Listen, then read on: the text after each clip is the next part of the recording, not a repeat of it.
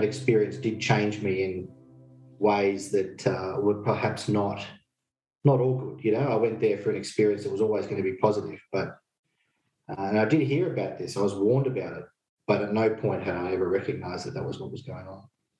So yeah, certainly that's one element to working in horrific trauma centres. I mean, this trauma centre has the same volume of patients that civil wars see. It's just never been called a civil war.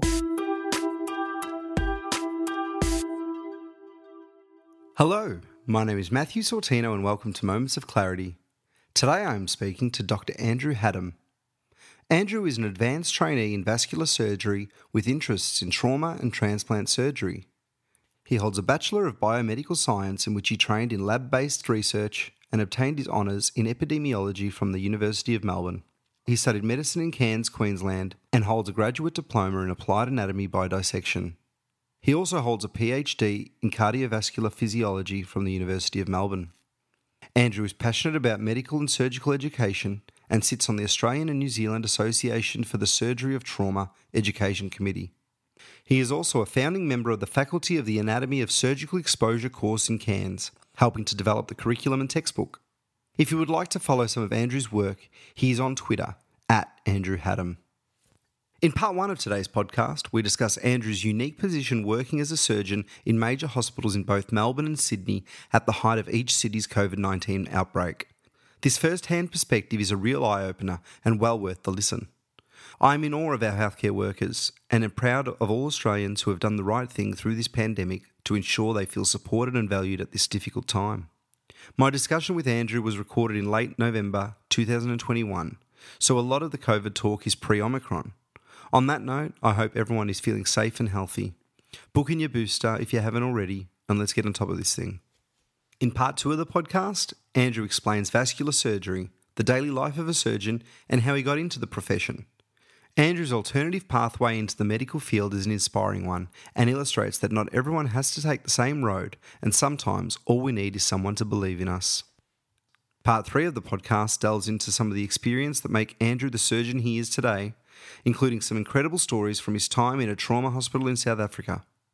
I am so glad we have people like Andrew in our corner, ready at any time of the day or night to provide life saving treatment to those that need it. I learned a lot during our conversation and think you will too. So without further delay, I bring you Andrew Haddam. Andrew, welcome to Moments of Clarity. Thank you so much for having me. It's a pleasure.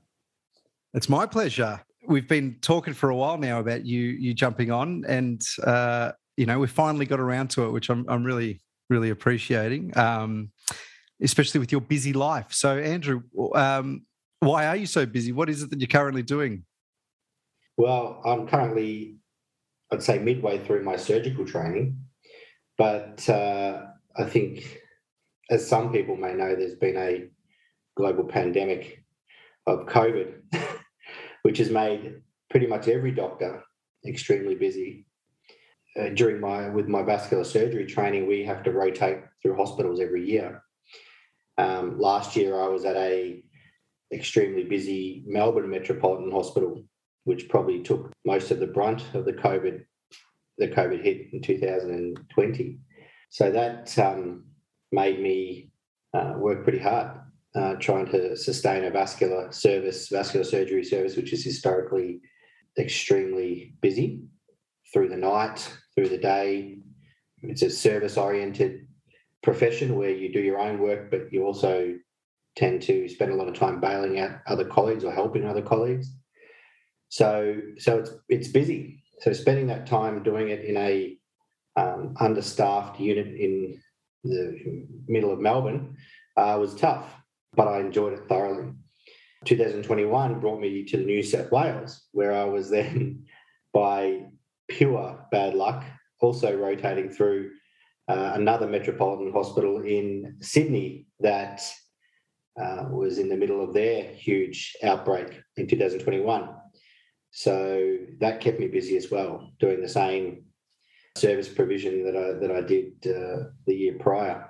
So trying to train as a as a surgeon and trying to wade the madness of COVID and now it's all just slowing down a little bit. And I'll be moving to South Australia next year. And if I if I bring COVID there or if I experience COVID there, I think that's when I'm going to start taking it personally. I think.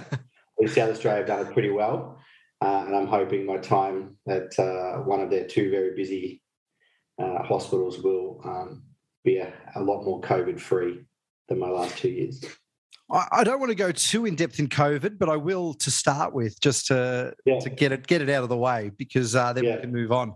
So, what have you learnt during this pandemic? What what have you found out about yourself, about the the health system in general, about behaviours of people? Were you prepared? What what sort of lessons and I guess thoughts have you got around this um, pandemic in an Australian context?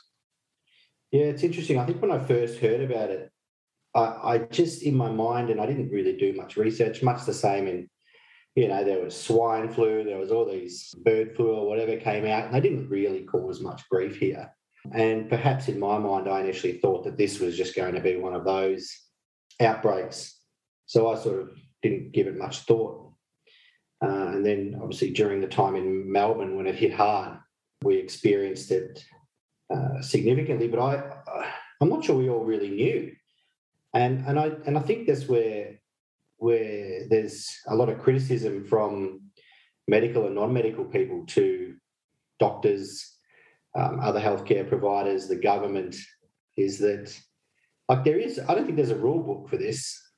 Like we didn't really know what we're how we were to get into it.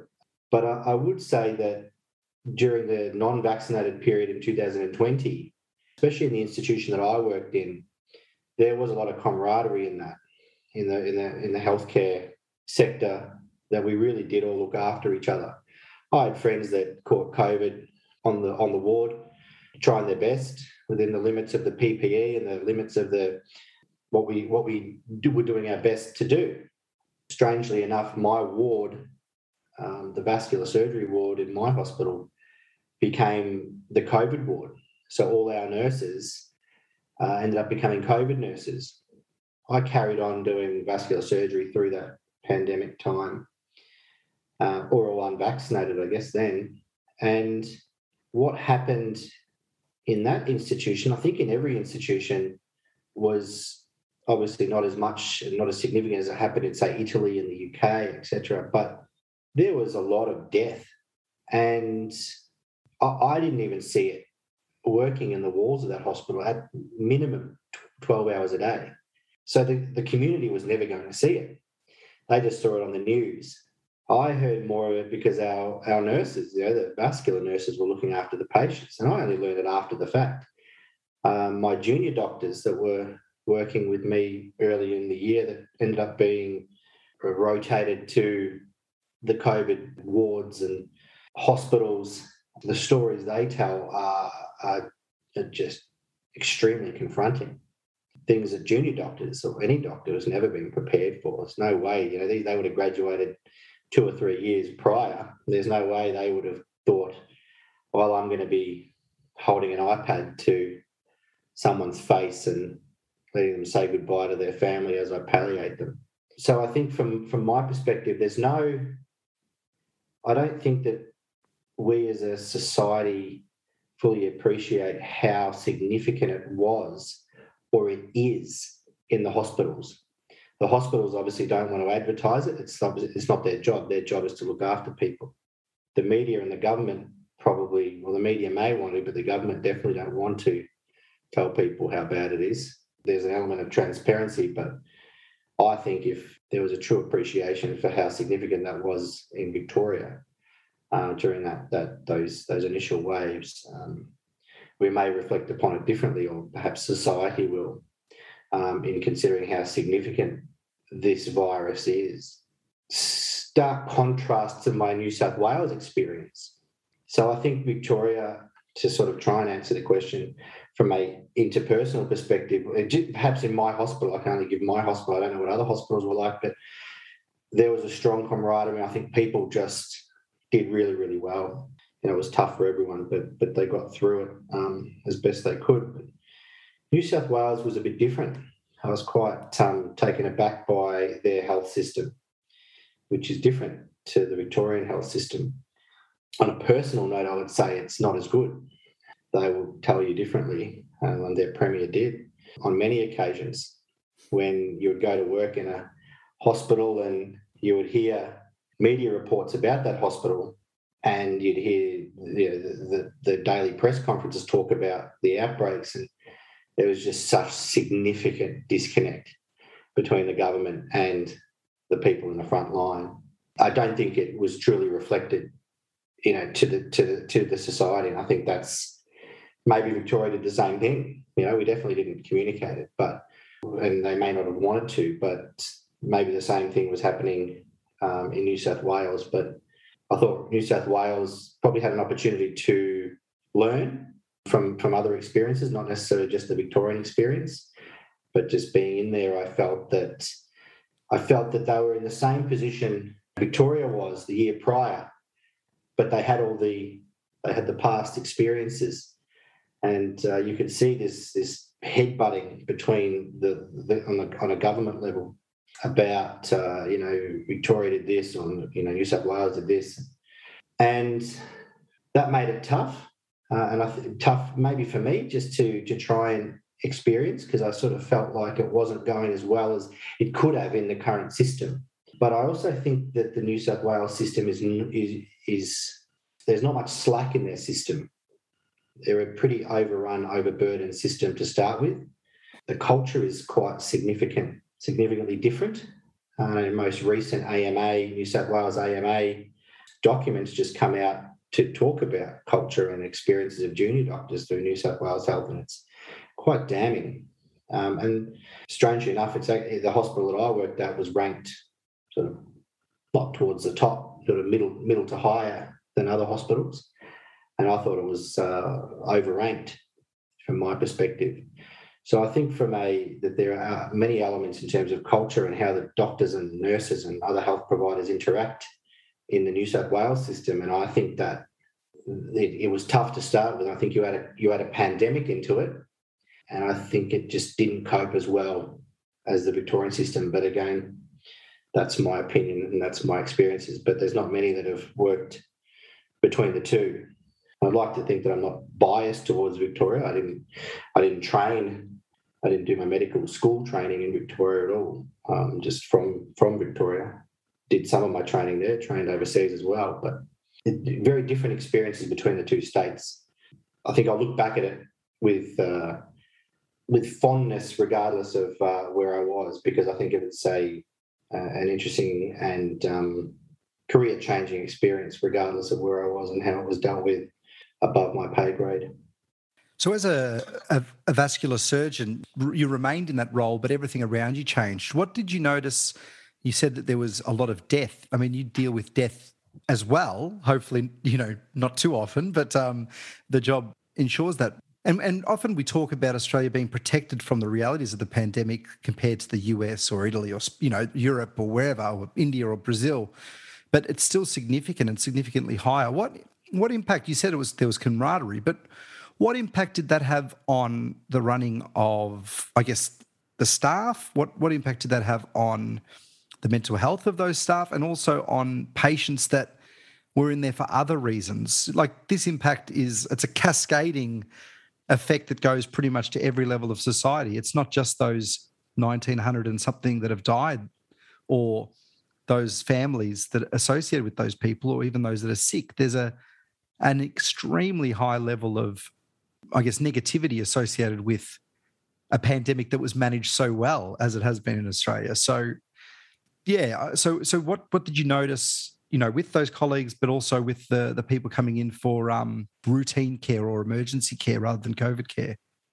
So I think how it how it affected the staff was by pure fatigue. So doctors and nurses are and other providers. I shouldn't.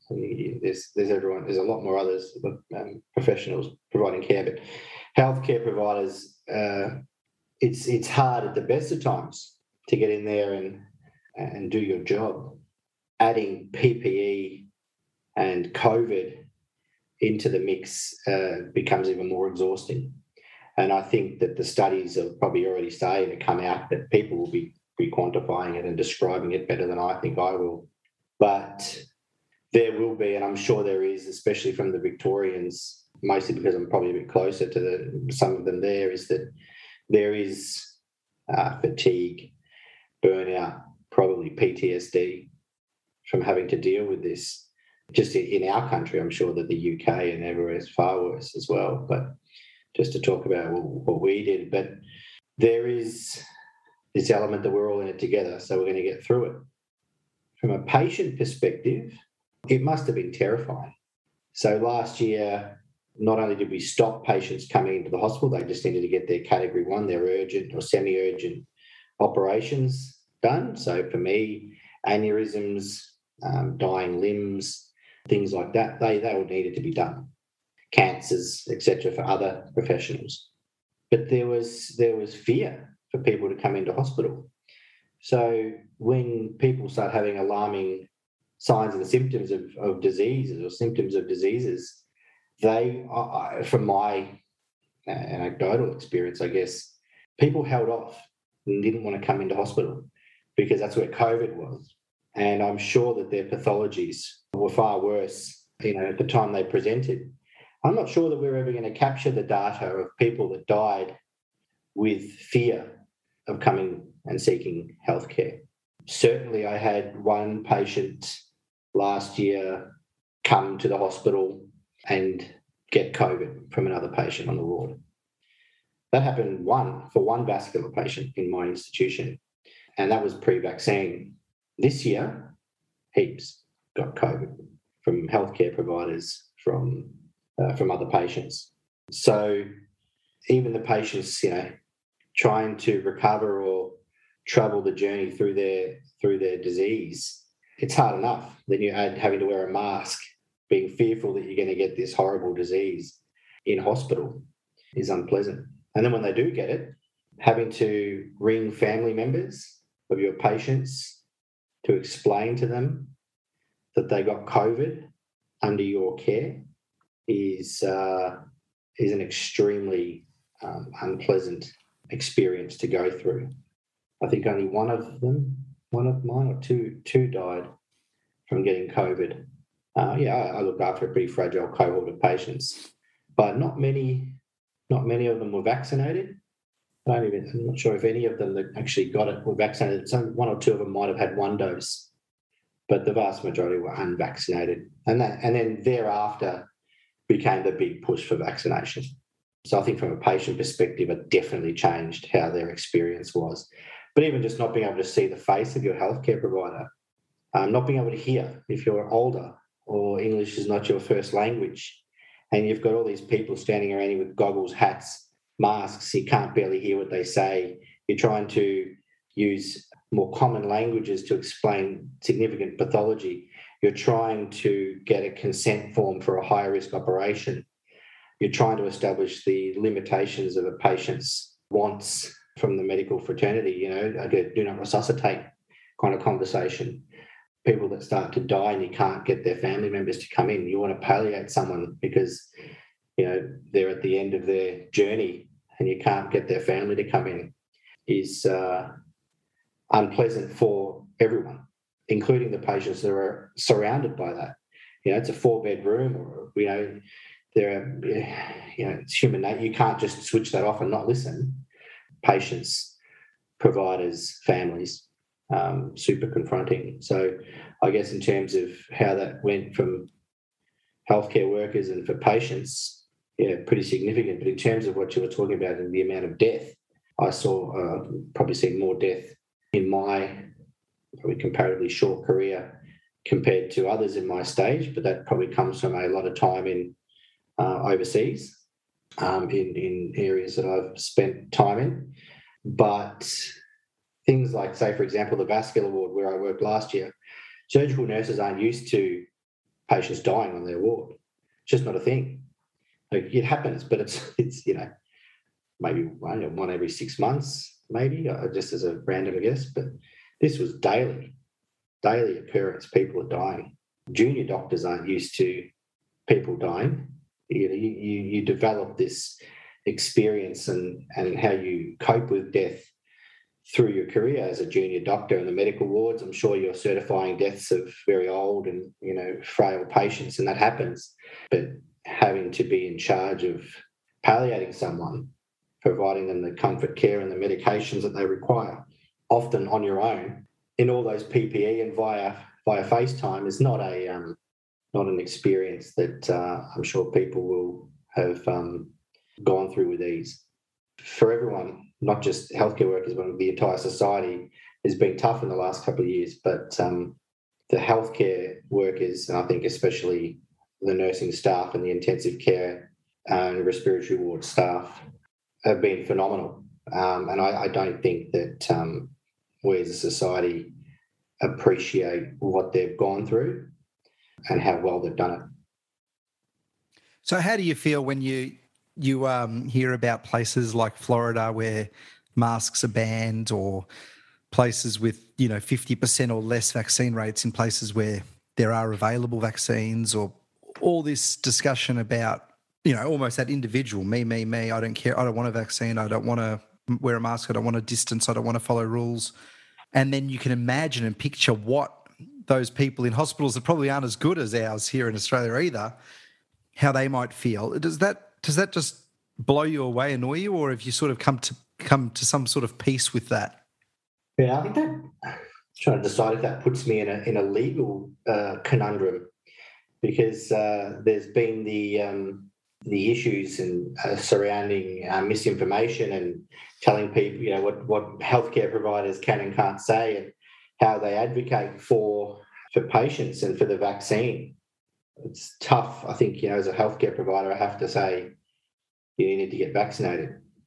In my experience, especially this year after the after the, the vaccines uh, came out, it was so unusual to see someone in hospital who'd been vaccinated.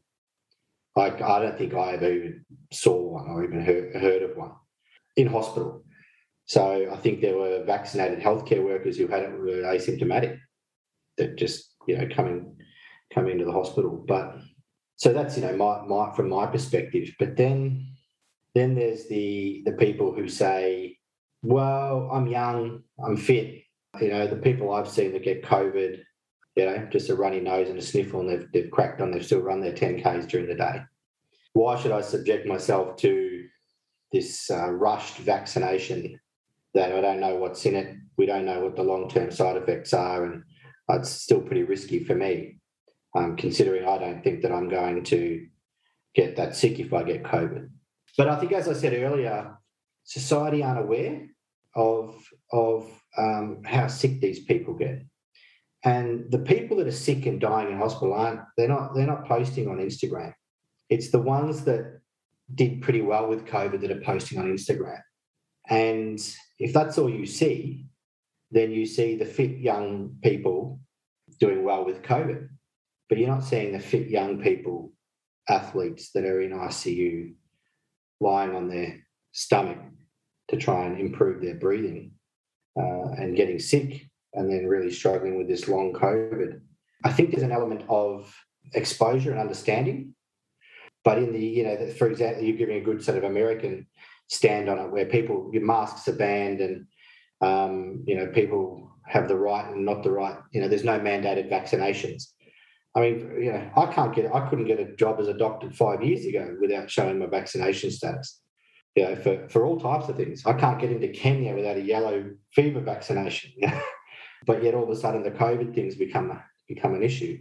I think that comes from a different a different culture, and I think the Americans have that. They have a different uh, a different culture uh, and a different, or many of them have a different thought process, um, which stems from from their history uh, about no, I'll do what I want. You know, the government stays away from me, and, and and that's and there's a lot there's a lot to be said for that in many different realms of life, and a lot of it I would probably agree with uh, in terms of mandating and not mandating things. Um, but uh, I think the biggest issue in all of this is misinformation and education. I just think that we are really struggling to educate our society and people who are perhaps not experts making expert opinions on things. And I think that that underpins a lot of the issues we have in regards to vaccine fear and COVID misinformation. Mm. And the fact is, it's become politicised, and really the the lines you look at in in Germany and Austria and around the world, you know, that that suffering again is almost a direct link between certain political views and being unvaccinated or or not wanting to follow certain rules. And and it's moved away from a scientific debate because it's almost not settled. It's very new and there's papers coming out at a faster rate than anything in history um, you know looking at this and changing minds. But but the science is sort of settled that, that this is a genuine horrible disease and vaccines work and all the nuances around that we can look at but but this completely alternative view yeah has moved away from science or reality into a political divide of of opinion and and almost ideology rather than yeah what the benefit the net benefit would be to people. But um we might move away from covid now. Um we dived into it. But um but yeah I, I didn't plan to talk about it, but it's always interesting, especially from your experiences. So thanks for sharing um, what you went through. As um, much I can. I think before I finish talking about uh, just a doctor, I am like I would just be a doctor in a COVID hospital. I think when we talk about, you know, people ask me all the time about, uh, I'm not a virologist, I'm not an epidemiologist, I'm not an infectious disease doctor, I'm not a respiratory physician. And there's no one person, probably outside of Fauci in the US, who can really just comment on every single aspect of this problem. Like I, I understand a little bit of virology, you know, what I learned in medical school and what I need to know. I understand a bit of you know, infectious disease, et cetera, et cetera, because I need to for what I need to do. But to try and understand all this and try and figure it all out, it's not just one element of special, you know, one specialty. It's it's many specialties, um, not just medical. And I think that's where we've found it to be so difficult in trying to communicate all the information to people because there is people want all the answers and they want it straight away and they want it there and then but it's just not able to be done that way. And I think in our here and now society, you can pick up your iPad and get what you need within seconds. Um, we, we never had that with COVID, and I think we really struggled from that perspective. So, um, my opinion is purely based on someone who's just worked in hospitals as a surgeon. The last person that you want to help you with a uh, horrible virus.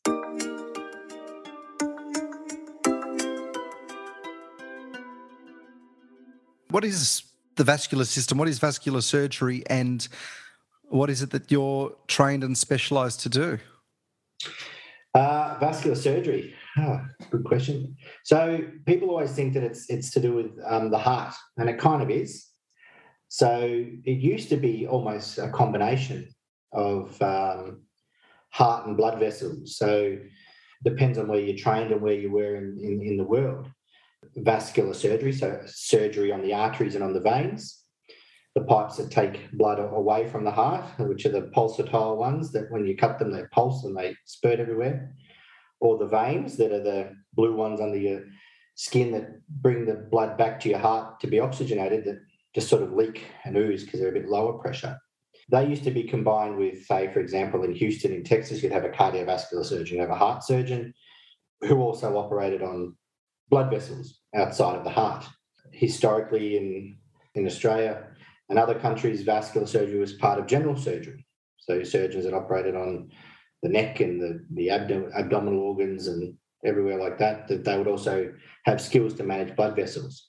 But probably in the last 30, 40 years, it's developed as its own specialty where you predominantly just look after arteries and veins and blood supply to all the organs in the body, probably excluding the heart, because the heart surgeons tend to do that because they need cardiopulmonary bypass.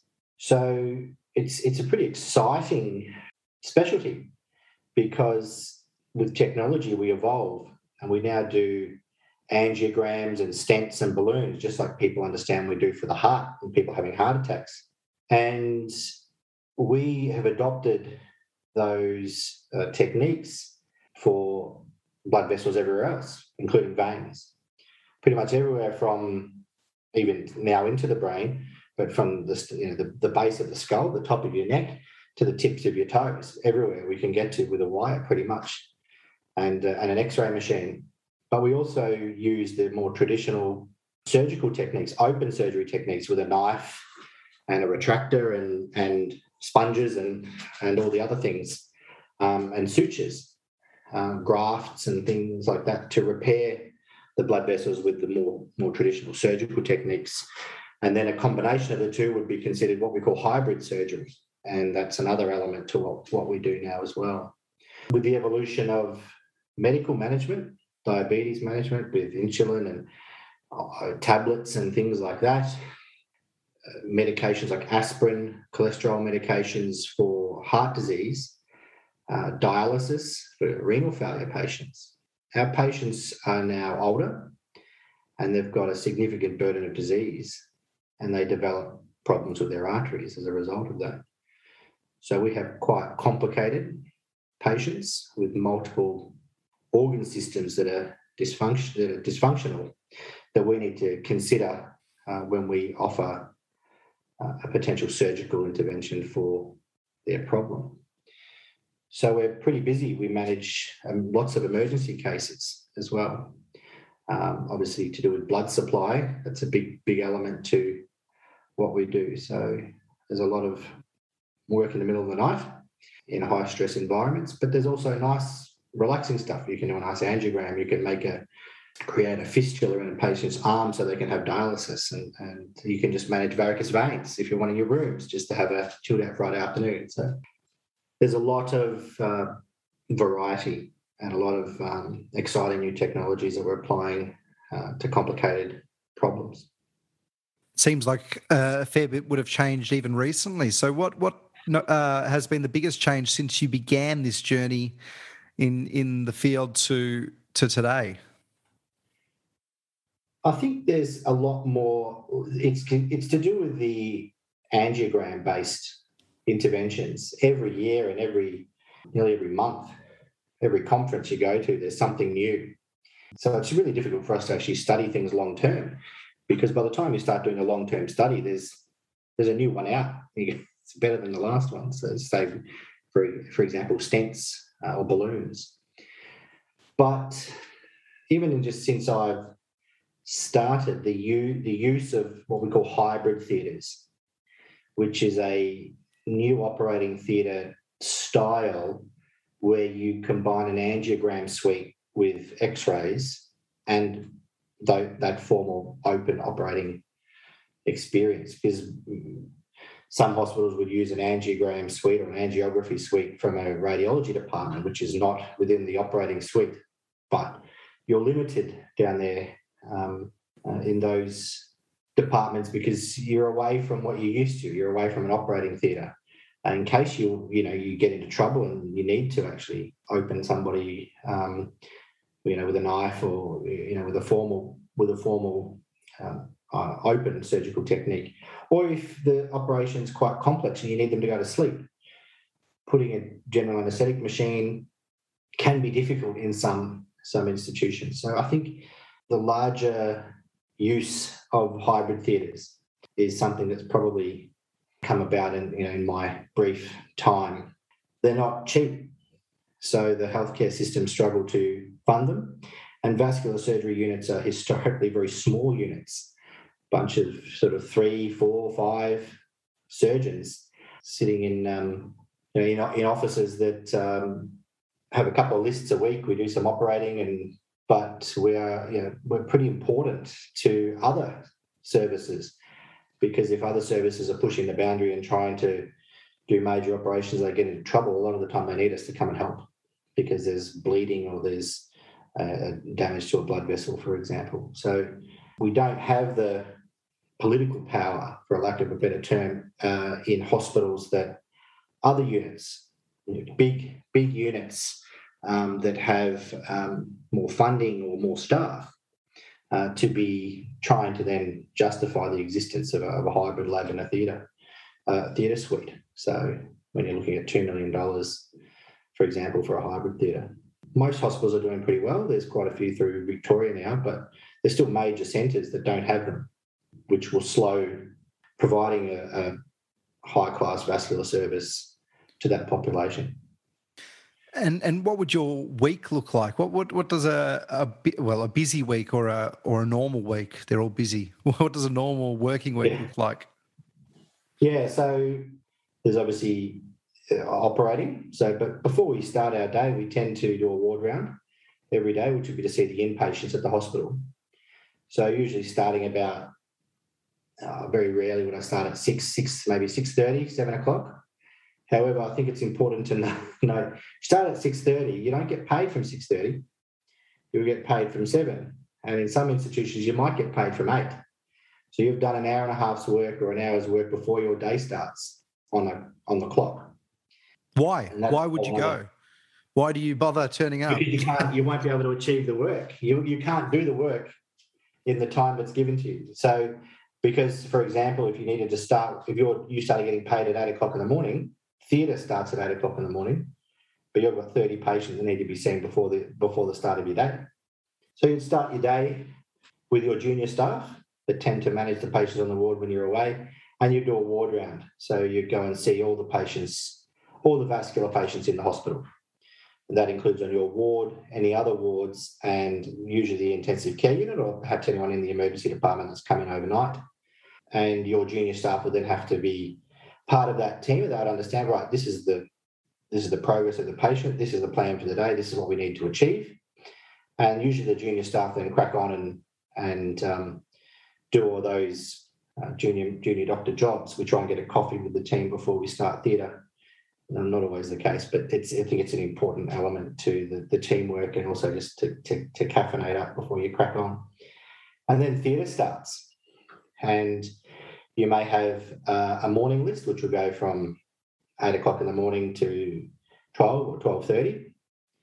Uh, you may have a, just an afternoon list, which would start at say one, and then you go to six o'clock in the after in, in the evening. Or you'd have an all day list, which is where you just have the AM and the PM list joined together. And then you just operate through those days.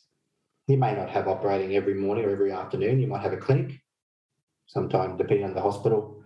You'd operate in the morning, you'd go to a clinic in the afternoon where you would see patients that have been referred to your institution from GPs or from other specialties. And then they would come and you would give them your vascular surgery consultation and plan. That may or may not involve surgery, booking them for surgery. So that's pretty much would make up every single day. Very rarely would you have an afternoon or a morning off where you're not doing clinic and you're not operating. If you do, there's always stuff to do. You're preparing for um, meetings, um, you have to present patients to all the bosses, you have to maybe do audit meetings, and uh, other sort of non non clinical work.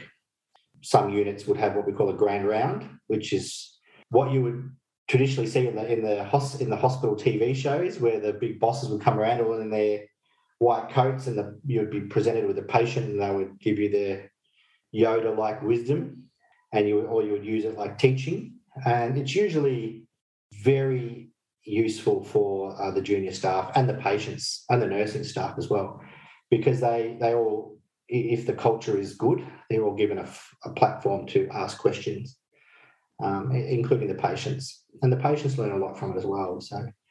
Um, at that time, you really need to know who your patients are and what's wrong with them. Even if there are 30, 40 patients on your list, you need to know them all, which is a lot to have in your head as you go around. You need to know their, their name, their age, their past medical troubles, what's happened to them, what their blood tests are like, uh, what their x rays show.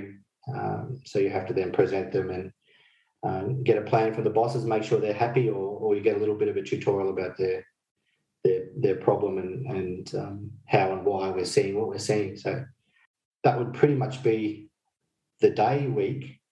Then you would do on call. So, so sometimes you would be holding the phone uh, and then you would take calls from GPs, the emergency department, other specialties in the hospital uh, about concerns, vascular concerns about their patients. Other hospitals may wish to send you patients or get advice, and that on call will carry on through the night. How your on call arrangement goes will differ between institutions. Last year, I did a week on call and a week off. Uh, this last year, I think I did something similar. But other other institutions I work at, you do one day off and you have a couple, you know, one, have one day on and a couple of days off. So it all just depends how how they run their unit.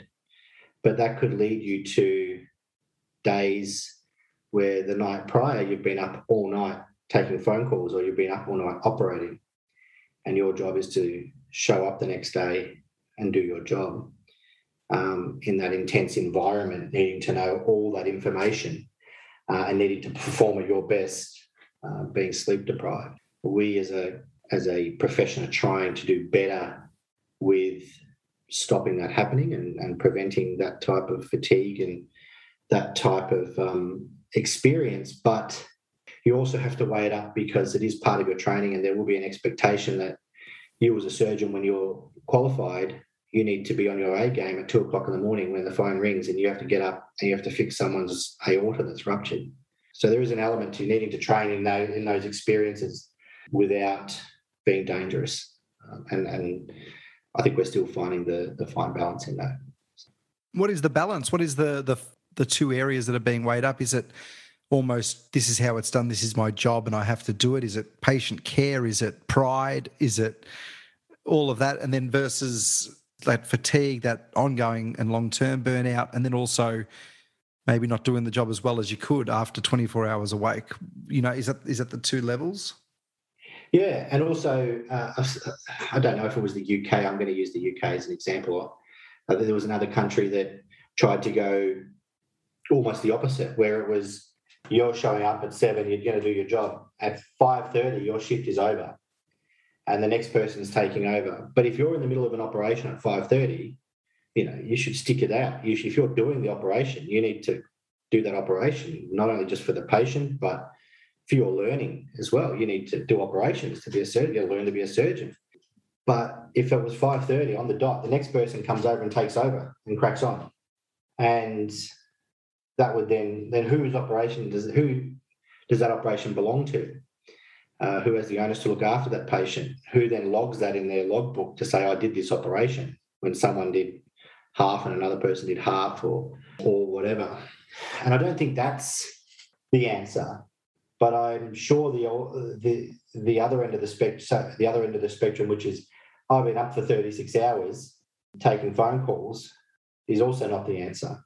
And I think when I talked about different units doing different rosters, I think that's where they're trying to figure it out. More staffing, I think, is important. There are prerequisites through the College of Surgeons about fatigue and how many hours you're allowed to work in a row. And I think that would be the fine balance. That would be the, really the, the middle ground to where we need to be to ensure that we're not fatigued, that we don't crash our car when we're driving home, that we don't slip up with a patient's diagnosis, but we still achieve world class training that we're still providing and churning out yeah, good surgeons and um, safe surgeons that can provide the community on their own um, at the end of their training. But it can be an exhausting experience.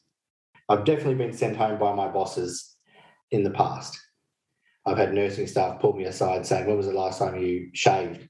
You had a shower, had a proper meal? And they would just ring my boss. And if you've got good bosses, they would say, Tell them to switch the phone over to me. They're going to go home and they're not going to come back till tomorrow. I've had bosses do the same thing that they just say, Hang on, you've been up all night? Because perhaps the boss you're working with that day wasn't the one that was on call overnight. But if the one that was on call overnight that you've been operating with says by the way, Andrew's been up all night with me operating. I'm going to go home and go to bed and cancelling my my consulting rooms in the morning, but he's going to crack on, do the ward round, and do your list. The bosses would say, You can go home. Many others wouldn't care. As long as the work gets done, they don't really mind. And that's a culture based issue. Depends on where you work and how well they look after you, I guess.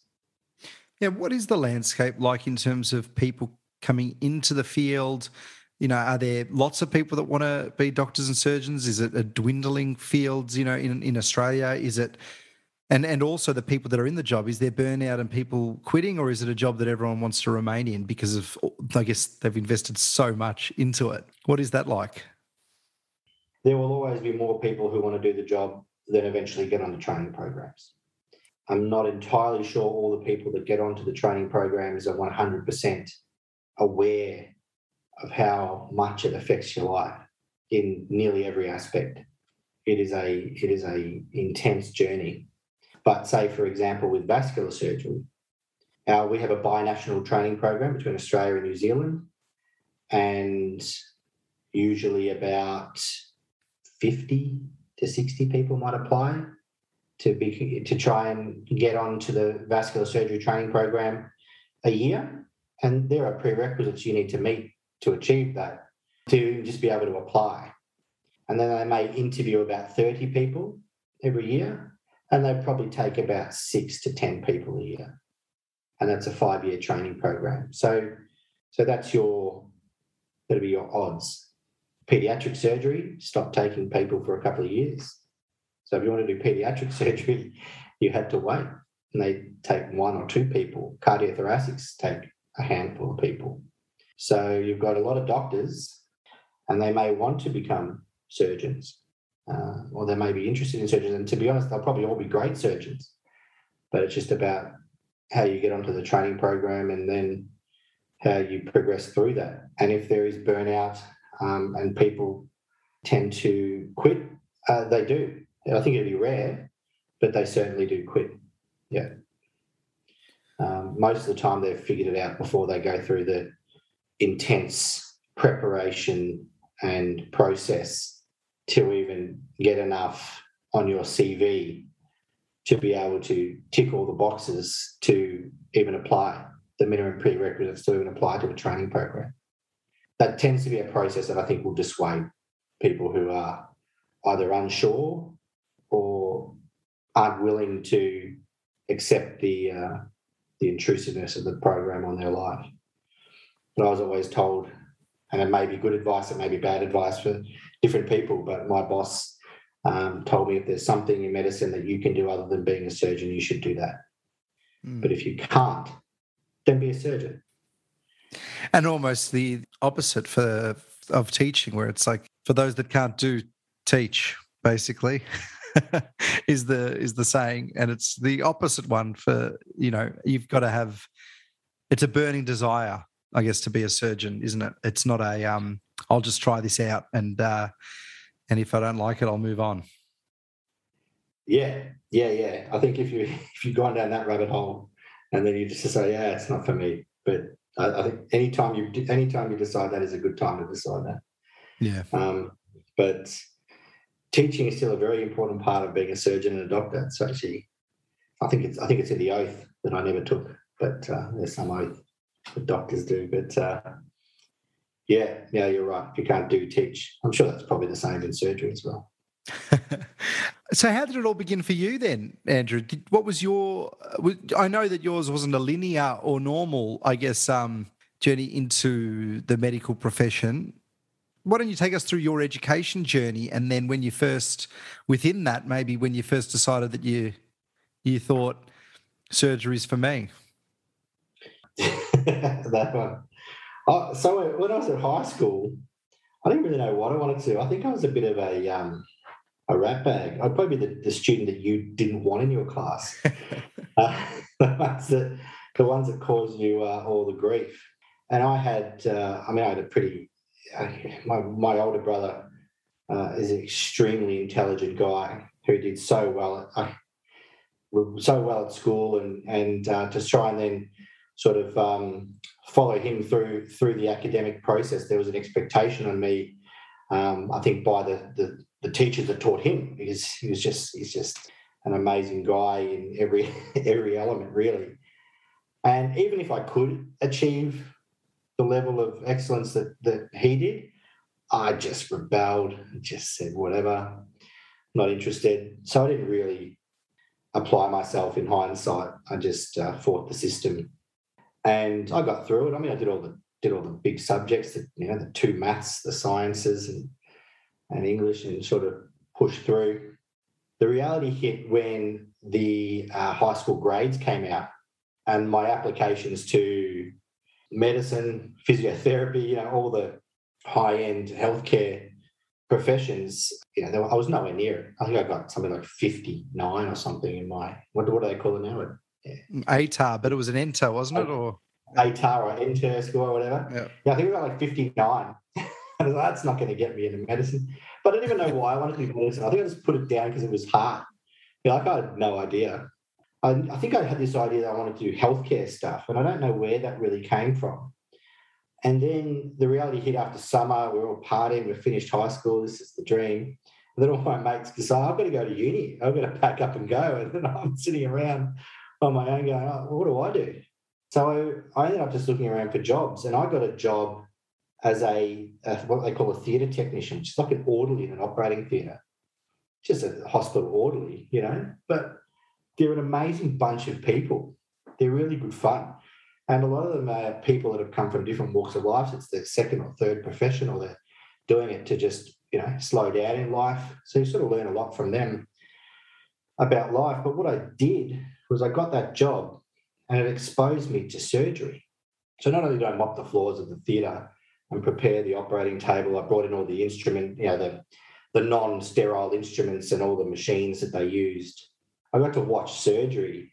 And I think at that time, the, the hospital I worked in did not have medical students, so they didn't have them very often. So I'd just be this annoying guy that I'd ask the surgeons questions. And then they'd just teach me about surgery and talk me through it. And I said, oh, it's pretty good. Maybe I'll have a crack at this. And I said, well, what do you do when you've got a bad ENTER score or an ATAR score and uh, you're mopping floors uh, in an operating theatre and pushing patients around, you know, in trolleys? So I had a look and thought, oh, I'll try nursing. So I got into Division Two nursing as a uh, maybe maybe it was a mature age student. I was like through a TAFE and I think that TAFE was linked to a to a university, and I did that for a few months and did some rotations in coronary care and rehab units, and then I jumped ship into a tertiary degree. I was maybe a mature age student, but I think I was only nineteen or twenty, and then I did biomedical science in a Melbourne university and did pretty well. Got near straight A's or HDs or high distinctions or whatever you wanted And thought, oh, maybe I can do this medicine thing. So I thought I'll sit the UMAT, I'll sit the exam to get, or the GAMSAT to get into the um, medical school. Yeah, I couldn't pass that exam. I think I sat it three or four times, couldn't pass it. Just on the background, my brother sat it without studying and nailed it, but that's a whole other thing. Just to show how smart he is. But um, so then I then I jumped ship to a more prestigious university, did my honours there, got first class honours Still couldn't get into medical school, can't pass the exam. Then I started my PhD. And midway through that, I realized that there's this medical school in Queensland that doesn't use the GAMSAT. And I thought, this is my in here. So I pushed hard and got in, got into medicine in Queensland and did that as sort of uh, a, you know, a lateral entry student, they called it. Or, you know, essentially doing the doing the undergraduate six year courses, a four and a half year course or something like that. And so I moved up to Queensland, finished the PhD, combined MBBS PhD kind of thing. Eventually finished the PhD, which is a whole nother interesting experience in my life that I don't reflect upon fondly. But um, and then finished uh, and yeah, finished medical school up there. And then through that time, I still got um, mentored into pushing this surgical interest. So I created an anatomy, extracurricular anatomy courses and and societies and stuff at medical school to really promote anatomy and surgery amongst students. I moved to Cairns and did the same thing up there. And we still run this amazing course every year with um, friends and mentors. Like they were my bosses and, and my consultant surgeons at the time. And I consider them friends and surgeons now. And we run this course that's really taken off to, to teach surgery, uh, you know, with a cadaver based course. So I sort of did that. And um, I always wanted to be a heart surgeon. My PhD was in heart surgery as well. I never had a mentor that encouraged me to do heart surgery. Every heart surgeon I met told me not to do heart surgery. There's no jobs. It's been stolen by vascular surgeons. It's been stolen by cardiologists um, because the catheter based angiography based stuff is now working and starting to really creep into non invasive surgery. And then I got this, um, this trauma surgery desire. I really like trauma surgery. And that sort of developed later in my medical school times where I had a South African surgeon who um, taught me so much. Again, now a friend and mentor, I would consider them. And uh, then I thought, well, all the good trauma is vascular trauma. So I may as well try and do vascular surgery. And I had a vascular surgeon in Cairns who terrifies pretty much everyone, including me at times. But uh, she she um, really took me under her wing and, and, encouraged me to do vascular surgery. And then I moved back to Victoria and started my internship and my junior medical training. And I had a my first year job was in vascular surgery. Strange enough, with a surgeon who was a vascular surgeon who would used to visit when we lived in Fiji. So when I grew up in Fiji in my uh, in my youth, he was a resident and he would come and do diabetes research and things to do with uh, vascular health in the in the Pacific. And he's a vascular surgeon in the unit that I was in an intern. And then I subsequently became a registrar. And then he helped me, uh, well, him and the other surgeons in that unit helped me uh, get onto my training program and and thrive as a as a vascular trainee. So that would be my my journey in a nutshell. Was that a chance meeting with with the Fijian or the the doctor from Fiji, or did you keep in contact? Did the family keep in contact? I think the family were in contact when he first moved, but I was still I think I was still at school when he first moved back to the city that we were in. But I was mopping floors for him, you know, way back when. So they knew I was around. So I was the theatre tech in that theatre. So I knew him from then as well. We kind of went, oh, hey, I lived in Fiji and used to come and visit. And I think there's a photo of me, you know, us watching movies, uh, you know, in Fiji when I was a 12 year old kid or 10 year old kid or something like that. And yeah, it's a sm- sort of small world when you think of it that way. Um, mm. I thought he might have planted the seed. No, no, no, not really. Although I'm sure that when I think about it now, when I was mopping all the floors and uh, getting involved in the cases, I tended to spend a lot more time in the vascular and the heart theatre uh, maybe that was just my roster, and then I just decided to like it. But I did. I mean, I did a lot of orthopedics and plastic surgery as well. But maybe that's just where my interest went. Mm. So you don't like to reflect on your PhD experience? Why not? Yeah. Ah, oh, it's terrible. It was just not the culture and um, interpersonal experiences that I deemed conducive to good academic work and just good human interaction, really.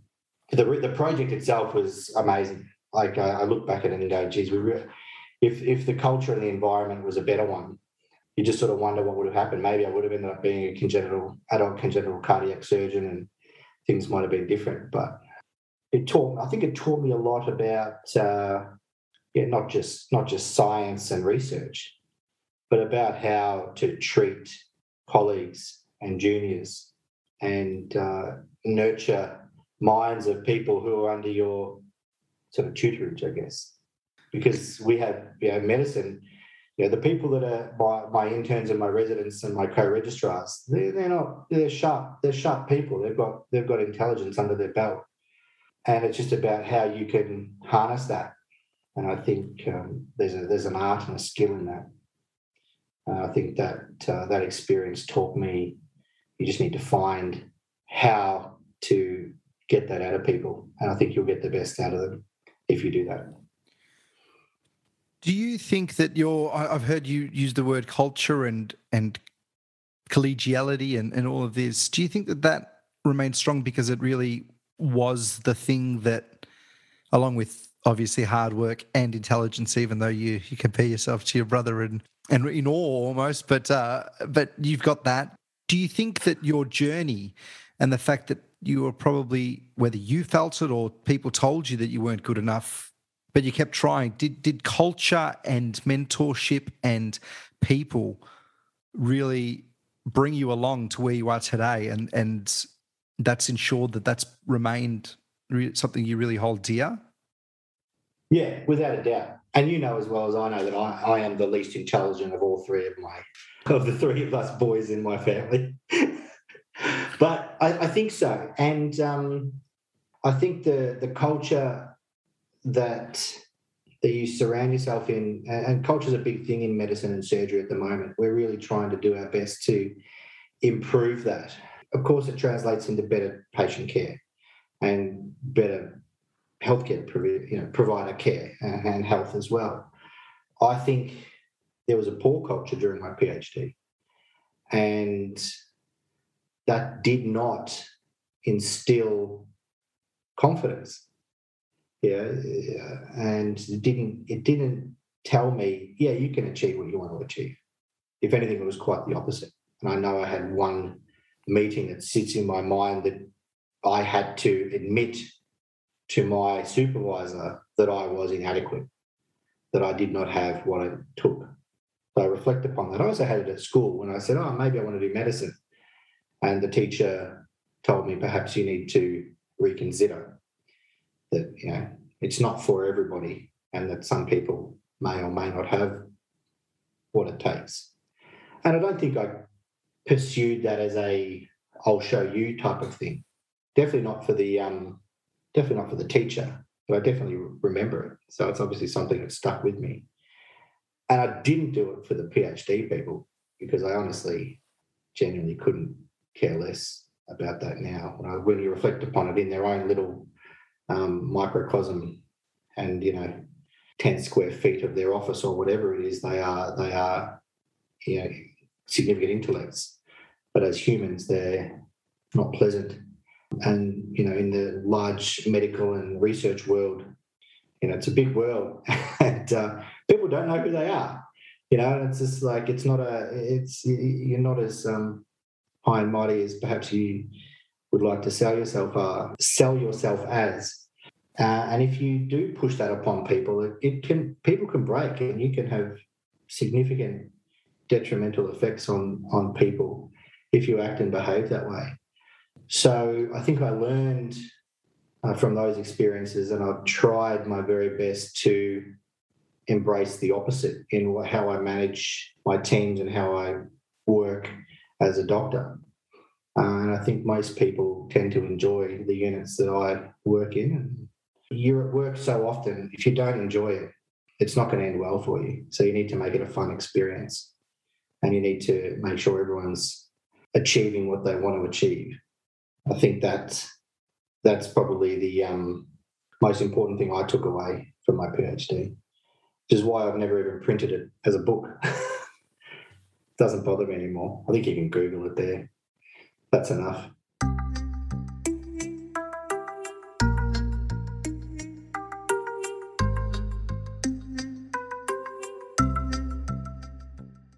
you've travelled far and wide in a way, Andrew. You've you've at least studied and, and done training around Australia and even overseas. What what experiences have you had, and and which one was the most eye opening for you? Well, I mean, I had some interesting experiences through the New South Wales pandemic this year, but they're probably not experiences and comments that I'm willing to make public. but I think what you're trying to get at, and I think what I probably prefer to talk about, I'm sure anyone that knows me knows that I, I love talking about it because it's just probably one of the best experiences of my life is going to South Africa. And I blame the South African mentor that I had at medical school absolutely wholeheartedly 100% for that because I spent all this time with him when I was a fifth or sixth year student by chance, I think I just rotated onto his unit, and by chance, I was the only guy there. Yeah, no registrars. They were off working with other people, and he's this consultant surgeon, you know, pretty young guy. He's just moved over from South Africa, and he just taught me everything. We would travel out to small little outreach towns and talk about surgery, and me being uh, interested in anatomy and surgery, I'd always talk to him about that, but what I did do was annoy him to try and do things while we're operating. Uh, can you just let me, like, can I maybe do the cut or can I maybe stitch it up? And he goes, Yeah, in Australia, it's different. You can't really uh, do too much as a student um, because it's just not how it's done here. It's, you're still here to learn. He goes, But what you could do is go to South Africa because it's a different education system there and the students there are really hands on and you get to do a lot. So he teed me up with a elective when I went to South Africa. So I went and worked in Cape Town in a really busy trauma surgery centre there. And from the first day I was there, I met the first person I met was an Aussie. Actually, it's pretty random. But um, the first day I was there, I met the registrar, who is now a really good friend of mine, and I actually in his wedding party when when he got married, because I introduced him to his wife. And then the the fellow that was there at the time was another good friend of mine, and he's from Kenya. So we just developed these strong friendships when I was there as a student. And I just did so much, and I saw so much trauma. And when you're an enthusiastic surgeon, seeing knife wounds and gunshot wounds and machete wounds and high speed motor vehicle accidents, so you're getting in there and you're helping the resuscitation, you're putting in brains, you're operating in abdomens and opening chests and seeing all these things, you're like, wow, I'm just seeing so much. It just spurred this thing in me to go, well, okay, maybe trauma surgery is uh, my thing. And it made sense. All of it makes sense. And it's all anatomy. You need to know your anatomy, you need to know all this stuff. So I thought, oh, but we don't have such a violent society in Australia. So maybe trauma surgery is not, you know, something I should really get into too much. So I enjoyed that time and I did another elective in, in vascular surgery with my mentor in Cairns and then just carried on. And I thought, oh, I enjoyed my time so much when I was an inter- when I was there. I went back to just have a holiday because I spent all my time in the hospital. I didn't even go and enjoy this amazing country. So I went over as an intern, as when I was an intern, just to do my so I did this ATLS, like a trauma course. I did that in Johannesburg, and it's a course I need to do here as part of my you know check box to be a surgeon. And then I had a holiday, and I randomly did a went to the hospital to say goodbye to my my friend who I met the year prior, and the boss was there, and he says, "Oh, what are you doing here? Do you want a job? I can't pay you, but I'll give you a job." so, because uh, you know they got no, they haven't got much healthcare funding, and they're not going to pay some guy from Australia to come over and work, and they can't barely pay their own people. So I said, "Okay." I went through the ridiculous process of months and months of trying to get accredited with my you know registered over in the South Africa, and I worked I think something like three and a half months straight without a day off, and I did locum extra shifts over time and just saved up all my money, and I moved to South Africa and did a year, year just over a year of trauma surgery, and you know my second year of being a doctor, I was intubating, putting you know intubating patients and ventilating them, putting in big resuscitation lines and helping in big trauma surgeries, learning how to open up people's chests and fix stab wounds to the heart, and you know, proper trauma surgery. And uh, that just went right. Trauma surgery is just amazing. It's just taught me so much about critical care. And then I came back and then entered this slow Australian system. I was lost. I didn't know what to do. I was so used to just unbelievable high volumes of work and then had to readjust to the Australian system.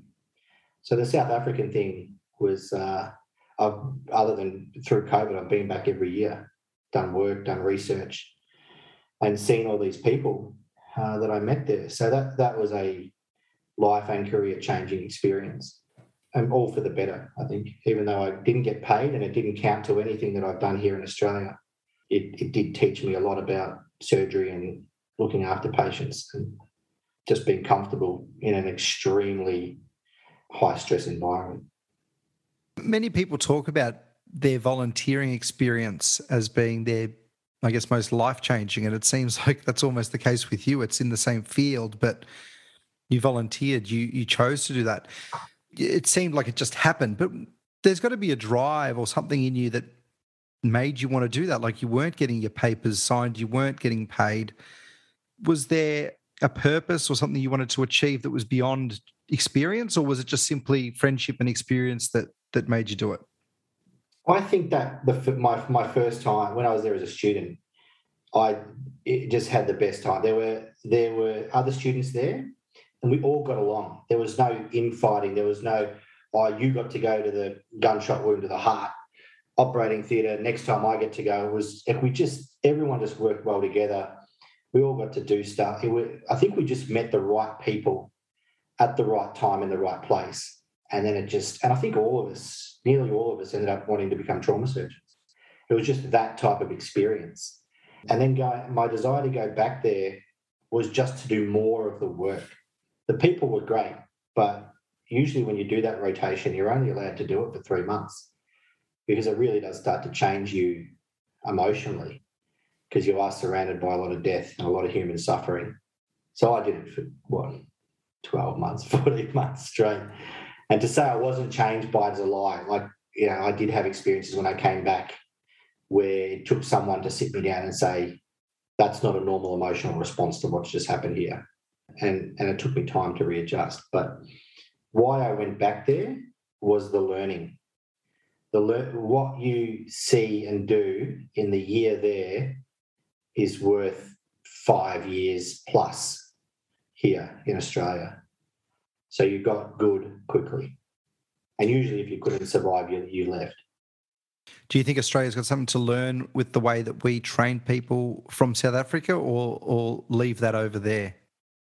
Uh, I think I think it's very different. Um, South African doctors are some of the best in the world for a reason. It's purely based on high volume, not purely based, but it is largely based on high volume.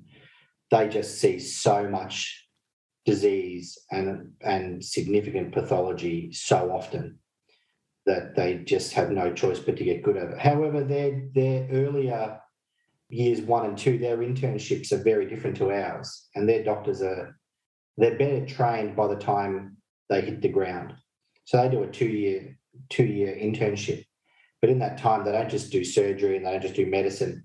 They have to do O and G, obstetrics, gynecology, anaesthetics, so at the end of their two year internship, they know how to give an anesthetic.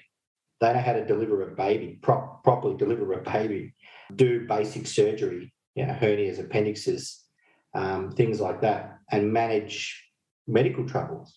And at the end of their two years, they are obliged to do a year of what they call community service. They are sent out into the rural and regional parts of South Africa for a year to work with the skills that they've gained to provide service, medical service to those communities.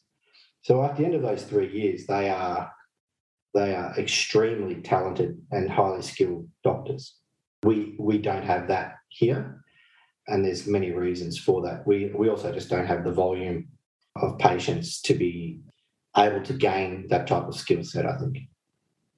Emotionally, then you, you discussed a little bit about that. What I see that you've you get excited about talking about trauma or, or about a certain wound or something, whereas it disgusts or makes some people faint as soon as they even hear it. Have you had to remove the emotion from the job or have you had to embrace the emotion with the job? Well, I think if you start trying to become emotionless, that, that stuff's got to go somewhere else. You're either going to hide it in or bottle it up and it's going to come out in the wrong way somewhere, somehow. But you do become quite hardened there in that trauma unit to be able to do the job because the people you are keeping alive are often not the most pleasant people. They are gangsters, murderers, rapists. And it doesn't take you long to recognize the tattoos on the gangsters that tell you exactly who they are and what they've done.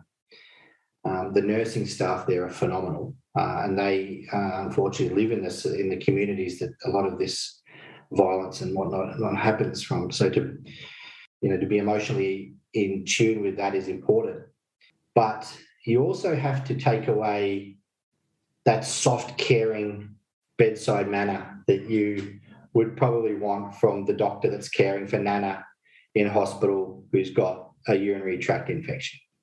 Uh, the, these are the people you just have to be straight down the line with. You have to adjust your behaviour to to work on their level to get them the healthcare that they need. So you actually have to be pretty blunt with them um, and speak their language.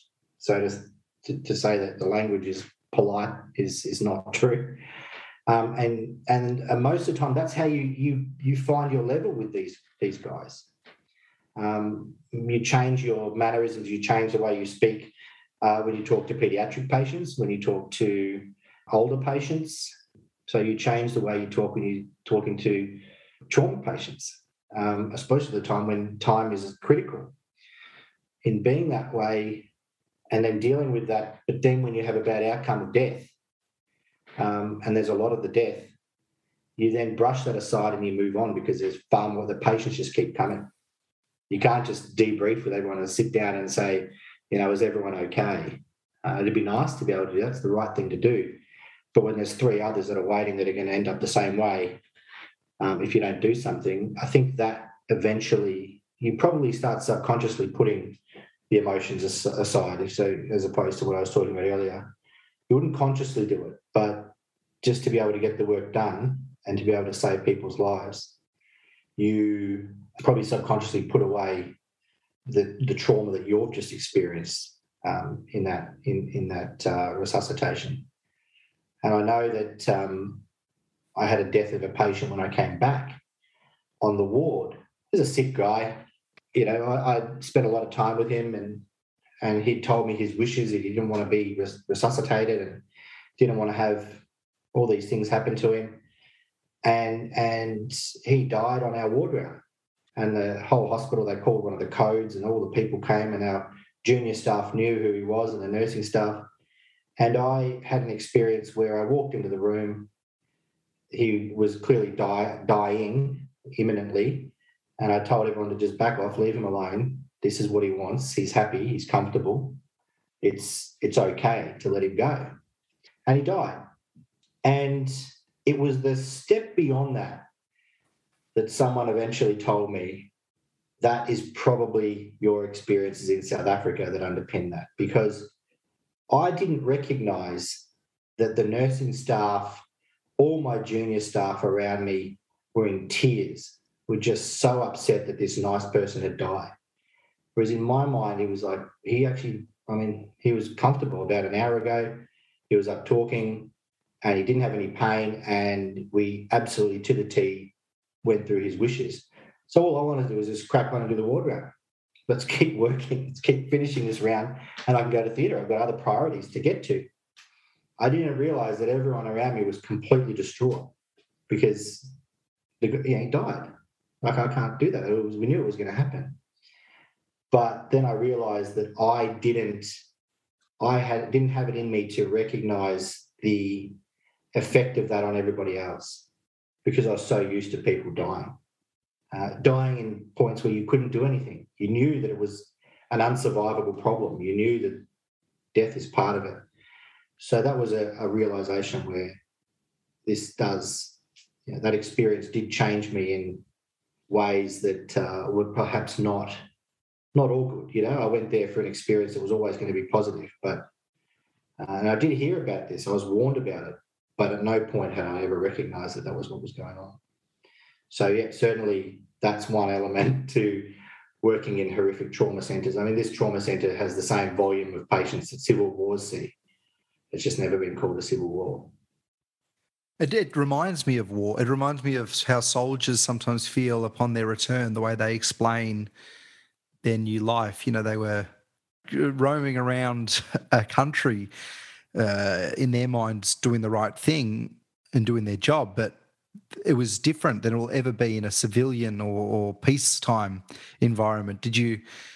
So was that adapting not only the emotional change, but also just that that twenty four seven go go go, almost medic on in a war on uh, at the at the front of a war. Is that how you you felt and you had to some somehow come down from that? No, no, I don't think so.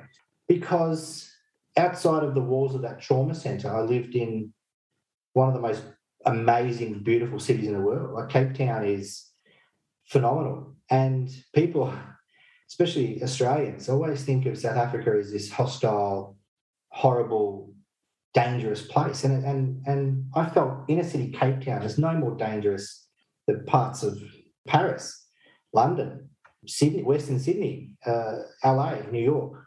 The issues that they have are largely related to the communities on the outskirts of town that were the result of the post-apartheid or the, the, apart, the apartheid and post-apartheid South Africa, where people were relocated away from the city, and that's where a lot of the violence happened. So it used it would happen away from where you were living, maybe different in other parts of South Africa, but in Cape Town, that's where it was. Uh, as I said a bit earlier, what you needed to realise was all these people, these patients were coming in. They were you were never going to interact with these people. It would be so unusual you were going to interact with that person in my existence in Cape Town. But the nursing staff and the ancillary staff in that unit, they all did. And they could see, so they experienced daily the activities that made these patients arrive to the trauma centre hostile gunfights, you know, sexual and community assaults on people, huge um, minibus crashes filled with people just trying to be shuffled around, you know, on the cheap to just try and make a living and survive. So I didn't really feel like I, I was in a war zone, but I recognized that the hostile and dangerous place places that these people came from were also residents, like the places where good people and other people lived, and they tried to have a normal existence. Uh, and that was more, for me mostly represented by the nursing staff who were just amazing. And so people were trying to live in and amongst this gang violence, and that's that's a whole other issue uh, for discussion. So I felt completely safe. I mean, I was aware, but at no point, I mean, I had a guy gun, pull a gun on me in the resus bay. And I, I think you just so in your element, didn't care. We just cracked on to do what we needed to do. I, I spent about two months in South Africa in 2010. The World Cup was on. So I went for the World Cup and I sort of spent a bit of time before and after the Soccer World Cup and saw a lot of what you, you talked about. I mean, I walking through Cape Town, we went a dodgy shortcut that we were told never to go down, and we did it. And that one time, I walked past, and I was sort of walking tall, even though I'm very short, and walking past these these guys. And I walked past scot free, and I was about to think, oh, that was um, that was a bit, you know, scary. And then my mate's up against the wall, hands up, um, up against the brick wall, and uh, the guy's acting like, give me your wallet. And he's like, trying to get it. I'm like, mate, he doesn't have a gun. He would have got it out by now if he had one. Like, just keep walking, keep walking. And um, I sort of walked towards, and the guy sort of bailed out. And you could tell he was just a poor little homeless guy that was just trying to take an opportunity, you know. Um, and that happened. And then I saw a mini, you, you mentioned the mini bus. I, I remember we were driving, and about a minute before we got to this cliff face sort of turn, a minibus had gone off the edge and it just was upside down about 30 meters below. And there were all these things that kept happening in Durban. Um, there were gunshots going off. We were in the camp in in um, Kingsmead Stadium, cricket stadium in in Durban, staying in, inside in tents. And I remember that these gunshots just started going off, and I freaked out. I, we we made friends with some locals, and we just like call the cops, like texting. There's guns going off just outside our tent. Like we didn't realize it was a kilometer away or whatever, 200 meters away. But it was so loud and terrifying for someone that's never heard multiple guns firing. But um, so that's all true. But then I met some of the greatest people I've ever met, the most generous people no matter what color, race, background. Incredible people that you, would hug, you'd cry with, you'd eat their food, you'd cook a, you know, the the braai, the you'd have biltong, you'd you'd go to the beach, you'd you'd see whatever, and it, I can imagine why you went back. I can sort of understand wanting to spend more time in such a beautiful place that's so different from here, yet almost in some ways feels like home. Yeah absolutely, and that that will make you feel like you're at home, regardless of who you are. If I could live there, I would. Like I'd, I'd be the only person that's left Australia to go to South Africa, and not the other way, the other way around. But in your, you know, in your in your story, um, all I kept thinking was more about don't worry about him not having a gun. I'm worried about him having a blade. Mm. You know, that would be be my concern. And but uh, but as you said, you got told not to go down there, and you get told not to go to places in uh, you know South Central LA, in in London, uh, Sydney, and Melbourne as well. And we just don't go there. There's a yeah. reason for it. Yeah. Um, and that's that's that. And I think I just followed the advice of my, my friends in, in, in Cape Town, and, and, I never had any issues outside of uh, outside of work.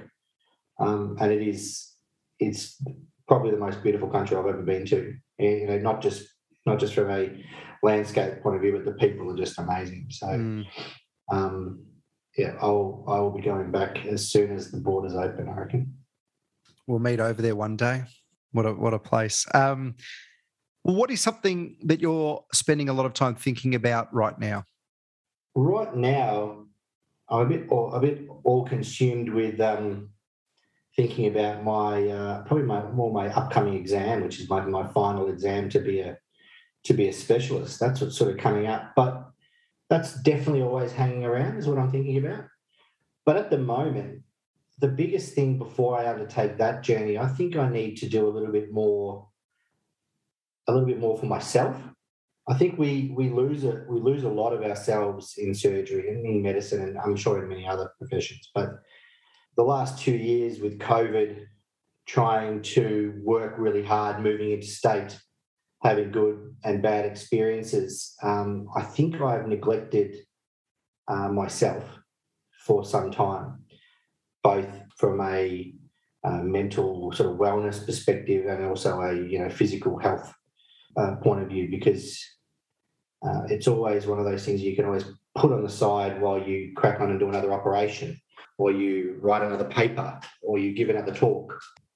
So I think it's at the moment it's time to sort of slow down and look after myself in the next little while before I undertake another full on journey in the last step of my training. Because I think I keep forgetting that if I don't look after myself, it's really difficult to look after other people.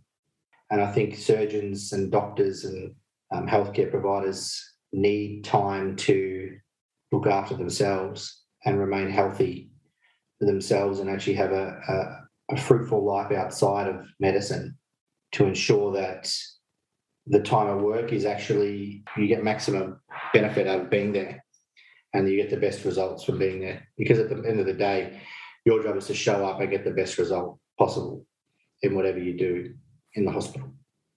And um, what do you enjoy doing outside of of your job? What what are your um, your getaways or your the things you occupy yourself with when you when you do get that little bit of free time? Yeah, I mean, for me, traveling, I've been sort of every, trying to get as far away from from work and the the the work life as I can. So with with COVID, it's been tough with traveling. But for me, uh, I want to get on a plane and go somewhere. Uh, I'm still drawn all the way over to Africa, not necessarily just South Africa, but I'd like to spend a bit more time doing that. But just the simple stuff, from my perspective, is um, trying to get to the gym, trying to achieve in the gym. I, I you know spend some time with some people um, and stay healthy that way. Getting into the food and wine scene is also a big thing for me. Uh, I think I justify traveling to certain places to feed the wine uh, desires, but I, you know, will always um, head around to different places and always just sort of see if they've got good wineries and uh, and things like that. So it's uh, also about um, enjoying those parts of life. I think that's going to be the inner Italian side of me coming out. But uh, I think it's more spending time with the friends and the family because I know that I, I don't spend that much time with them when I'm when I'm uh, when I'm working. So some friends and family, and just trying to get out there and see the world, uh, and do the do the best I can from that, and try and stay healthy within my mind and uh, the the one body I've got for now. And my final question is: um, Have you had a moment of clarity recently that you'd like to share with us today? Uh, it's it's always a good question and quite pertinent for your for your um, for your podcast. I think the experiences that I've had recently have really shown me how toxic and horrible the medical fraternity is to each other. And it's something that I probably saw glimpses of in the past. And it's something that I know people are working really hard to change. But recent experiences have now made that more personal for me. and I think it, it is more clear to me how significant this problem is. And I'm now going to be spending a bit more time thinking about not so much how I can change it everywhere, because you're not going to, I'm not going to be able to change this problem. But what I can do is change it in myself, my behavior, and how I conduct myself in the clinical setting and in my own life um, and make sure that that those negative aspects to our profession uh, are stamped out, at least in my generation. So now, now it is it is uh, it is uh, much more clearer to me, having been elsewhere this year, and I think that's a huge part of my profession that I'll do everything I can to change. Amazing. Thank you, Andrew. It's been a pleasure um, talking to you, and I really appreciate your time. It's an absolute pleasure. Thank you to you, sir.